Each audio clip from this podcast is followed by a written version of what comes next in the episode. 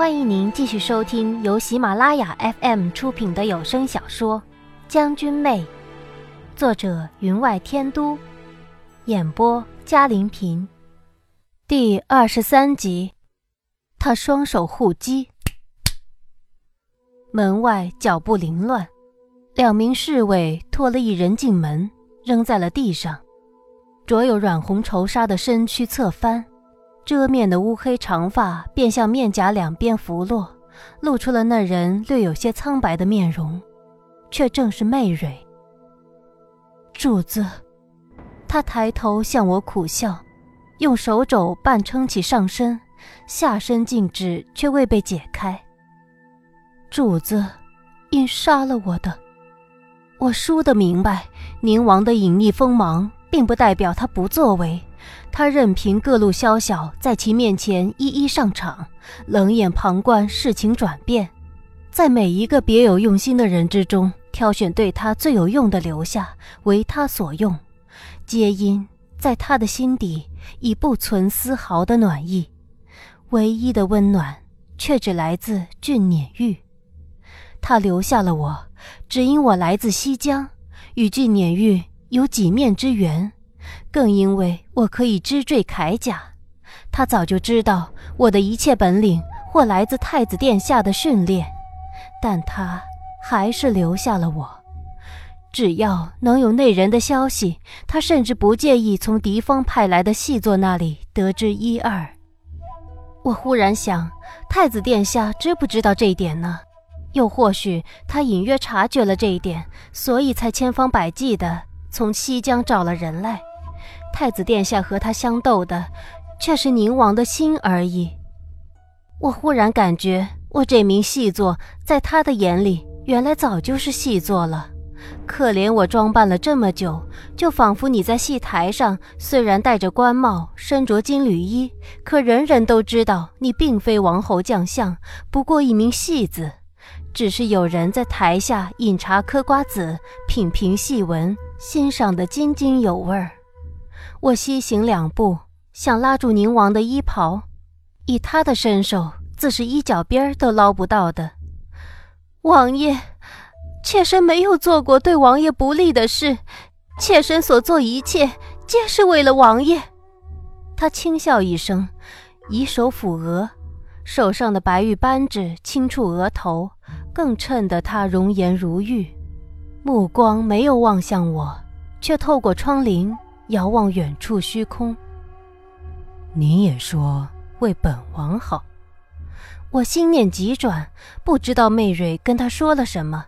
但既然媚蕊已被他捉拿，那么那枚在土墩面前露了面的私章便不再是秘密，只能找个借口将此事遮掩。我用了几重身份来掩挡我的真实身份，千万不可在此时露了马脚。我抬起头来道。王爷不相信妾身吗？妾身想尽办法支走媚蕊，就是为了不让她破坏。我住了口，因我看得清，他纤长的手指一转，便从袖中拿出了那枚小小的墨玉丝章，目光凝在丝章上，眼眸仿如早晨的薄曦，竟带了淡淡的水色。这又如何解释？心中忽然一惊，他派人搜过我的房间。我身上的物品，除了这一件东西之外，已全不带往日踪迹。这枚私章刻好之后，原是做调动军令、上报朝廷来往信件之用的。后因朝廷统一配发私章，这枚私章就废弃不用了。只有少数几名清兵知道这枚私章原是我的。他搜了出来，倒是证明不了什么。因我既然要调动土墩，这枚私章。原想着便要舍了的，所以，我收藏的并不隐秘。他搜出这枚私章，会更让他确定我只是那花凝溪而已。因为如今的我已经不必利用私章来调动散于各处的俊家将人马了。我伏地磕头，王爷，妾身的爷爷原为俊将军的军医。治好他的病之后，镇将军便将一个信物给了爷爷，告诉爷爷，如若有事，可叫他身边几名亲兵帮忙。可爷爷有什么事，不过是上山寻药、治病救人而已。妾身原跟随爷爷四处治病之时，就认识土遁，知道他对郡将军忠诚，因此妾身才叫他帮妾身一个忙的。他没有回答我的话，洁白的手指轻抚那枚丝章，章上红印犹在，浅绿水印在灯光照射之下，仿如流动华彩。这丝章，听闻是他命人从登山上。取得一块墨玉制成，因其玉身有浅绿水印，因而命名绿妖。他一生追求做贤臣良将，所以命人在其上刻了“贤良”二字，以作勉励。上刻卷子，自是由他亲自书写。听闻花美人擅长书画，可自来府中，本王却从未见你动过笔。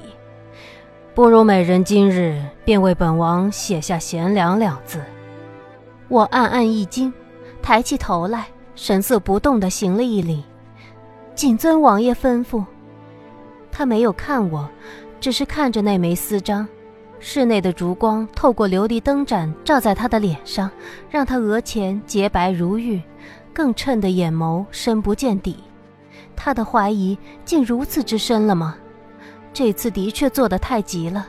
首先，我一个不会武功的人，居然能将武技出众的媚蕊擒了；其次，便是那寒蚕银铠，本应烧毁的，根本没有机会走出丝织房的。我穿着它出门，倒是唯一能避过他派的暗卫监视，也是避过这场火灾的方法。借口虽然找得好，可巧合太多了，再好的借口也会落空。早有人在我面前摆了案台，铺上洁白的纸张，饱蘸了墨水的笔搁在大理石笔架上。我唯有屏息静气，拿了那支笔，沉思良久，才写下“贤良”两个字。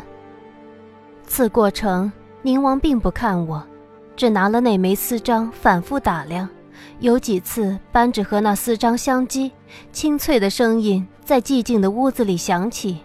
我用眼角余光看向他，他的手指捏得有些发白，直至那纸张呈了上去，势必提醒了一句：“王爷，花美人写好了。”他这才将那枚四章收入袖中，接过那张纸，略晃了一眼，便站了起来，淡淡的道：“银铠既未受损，几日之后便入宫交付吧。”我俯首应道：“诺。”他一挥宽袖，便向门外走去。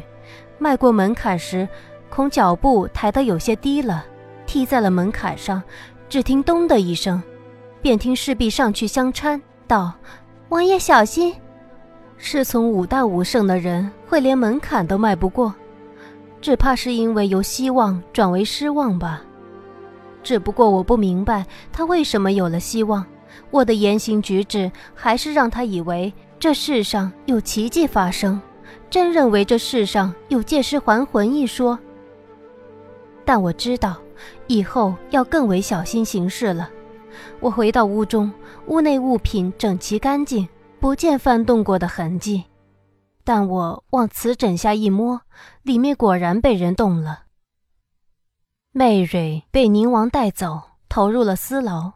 宁王并没有禁止我去探他。他独坐囚牢之中，见我进来，只轻轻告诉我：“主子，除了王爷知道的，我什么都没说。”我知道他应该未说。如他知道媚蕊被擒经过，又怎么会如此轻易地放过了我？这是一枚终将要舍弃的私章，便如我的心愿贤良一样。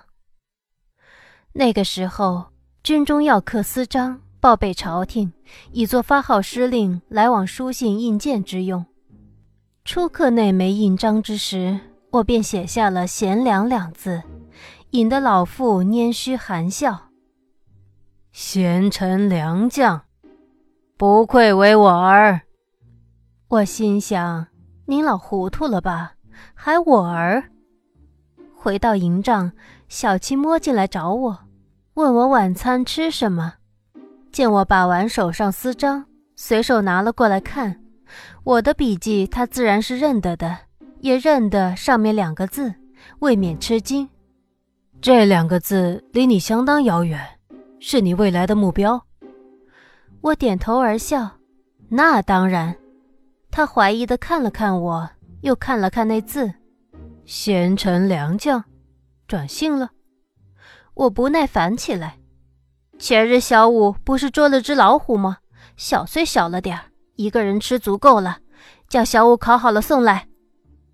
他便闷闷的拱手道：“贤臣良将，你称第二，无人敢第一。”您正在收听的是由喜马拉雅 FM 出品的《将军妹》。那老虎终没吃成，养了两个月之后便放归山林，可时不时还回娘家看看。所以，如果军营里忽然出现了一只老虎，基本上巡逻的兵士都可以视而不见。当我经络被连接重整的那些日子。一开始连筷子都拿不起来，饭食都要小七喂。好了之后，我的行事举止再无往日那一衣带风的爽劲，身子有了几分柔软如棉的娉婷之气，连写出来的字都少了刀锋凛冽之力，变得纤秀隽永。偶尔从村边走过，竟还惹得无数小伙眼冒绿光。有一次，小七神色郁郁。打水和面之时，情不自禁便有泪珠滴在了面中，可他不管不顾，依旧和着。我回头看到了，有些担心那面变得咸苦，便道：“小七，你忘记买盐了。”他笑了笑，笑声听得让人很难受，泪珠则更勤地落进面中，道：“盐太贵了，我们得省着点花。”我叹了口气，转过头去剥豆角。现在不也刚好，反而圆了我的心愿。他终于止住了落泪，脸上沾了白色细粉，那两道泪痕尤其明显。为怕和面的手弄脏了，也不擦擦，转过头来问我：“什么心愿？”我看了看他，又看了看手里剥着的豆角，仔细的去了包衣，道。贤妻良母啊！他咧嘴一笑，糊了面粉的手抚在额上。怎么可能？停了停，又道：“即便如此，也不可能。”不错，即便如此，也不可能。我的心愿从来不是贤臣良将，不过贤妻良母而已。如豆的灯光下。三两名稚儿团团围坐，看我为他们绣衫补衣，唱一两曲童谣。只可惜，这成了我永远不能达到的希望。犹如那天边白云，看似很近，其实永不可触摸。即便伸手触到，也不过涂染上一些转瞬即逝的水汽。天启年间。这算是一件大事，西夷遣使来朝，与天朝相商，以修百年之好。能不能修百年之好，就没有人知道了。但西夷这次来朝规模以及对天朝的尊重，倒让朝廷上下津津乐道。西夷派了王子乌木齐来访，听闻这位王子是大燕之所生，为下任可汗的当然人选。其地位和当朝太子一样。西夷矿产丰富，以铁器闻名，所以带来了无数贡品。听说刀枪剑戟装满了十辆马车，带的两千军士更是威武雄壮，腰挎弯刀从朝阳街上走过的时候，路边的百姓皆窃窃私语：和当年郡家军比起来，也不过如此。凡在人人口中能够相比的，就已经比得上了。听说乌木齐一身紫色窄袍，腰束玉带，头戴银雕毡帽，骑黑色银鞍大马，在拱卫的簇拥下步入朝阳大街的时候，虽然没有如潮的欢呼声，但也惹得不少人观看。与俊少将相比，也不过如此。值得注意的是，他的身边虽然没有俊少将的北斗七星相护，却有一位中原服饰的青年男子相伴。老百姓的爱恨非常直接，西夷王子不能骂，骂了有损国体，让官府捉拿；可他身边的人能骂，卖国贼。这乌木齐虽然代表西夷来访。可行事却没有丝毫收敛，来京不过几天，就因给宠妾购买衣物，在华业坊和人发生冲突，不仅将华业坊砸了个稀巴烂，而且一刀斩断华业坊厅中的撑梁柱，使得屋顶坍塌，将掌柜砸死了。此事上报了朝廷，乌木齐赔了不少银子，却因死人和他没有直接关系，而大事化小，小事化了。但大家都明白，这位王子可不比天朝皇子有礼义廉耻，做事不管不顾。身为贵宾，拍也拍不得，打也打不得，最好不和他发生什么冲突。至于他身边那位俊秀非常的谋士，却遭到了集体痛恨。可恨归恨，不过只能在私底下骂骂，切菜的时候把那萝卜当作汉奸。剁的砧板砰砰直响而已。厨房里出去买菜回来的厨娘把砧板剁得正响的时候，我正巧走了进去，听到他们的言论，冷冷的道：“这些也是你们能说的？”厨房里的人连忙放下了手里活计，垂手而立。美人教训的是，我也不理他们，只吩咐道：“近日天气转热。”夜宵甜品便改为冰糖莲子，那蜜枣核桃便不必了。那剁砧板的厨娘恐是怒气未消，忍不住低声道：“美人，王爷素不喜冰糖莲子的，你只管做好，自有我端着送了去。”他吁了一口气，自去忙碌。宁王的住处是王府正中的景色居。沿飞檐斗拱的长廊走过去，可见廊边荷花池里金蕊吐艳，锦鲤浅游。媚月和另一名侍女莺儿跟在我身后，捧了食盒，缓缓而行。一路走过，见或遇见只闻名未见过面的其他美人，未等我上前打招呼，他们便退至一边，轻唤一声：“花美人可好？”世情百态，由此而见。我淡淡作答，袅袅而行，身上沉金暗影的轻软薄纱被清风拂起，头上金珠冰凉，不时地浮在面前，倒真有了几分跨马巡视面前如之将士的气势。未等我陶醉完，便到了宁王的寝室，自有侍婢前去通传。以前怎么都要等上一等。这一次略一通传，他便让人叫了我进门。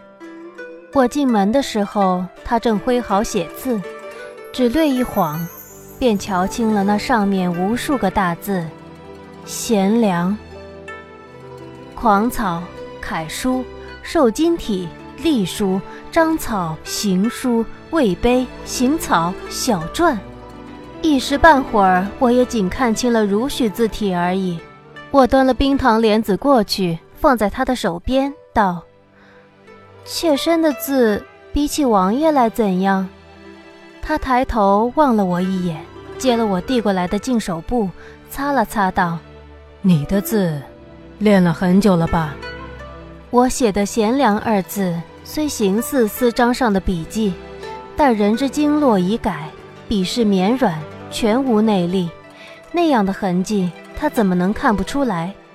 只认为我是刻意模仿，更显得假。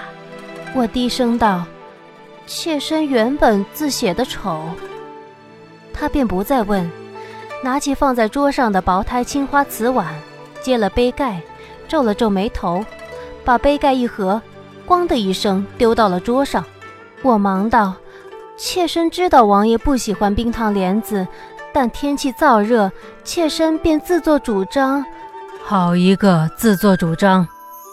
宁王冷冷地望了我一眼，却道：“此碗莲子就赠给你吧。我忙收拾了桌子，端了莲子，欲走出外间，却听他道：“吃完帮本王磨磨。”我只得手捧瓷碗，在一侧的交椅上坐了，用石羹舀了莲子，细品漫长，只觉那甜味适中，莲子入口留香。偶尔向宁王望去，却见他挥毫泼墨，眉头却越皱越紧。啪的一声。将那玉感狼毫笔放在笔架之上，他抬头道：“本王困了，你先去吧。”我忙放下莲子羹，向他弯腰行了一礼，快步走出书房。听众朋友，本集的将军妹就播讲到这里，感谢您的收听，更多精彩有声书尽在喜马拉雅。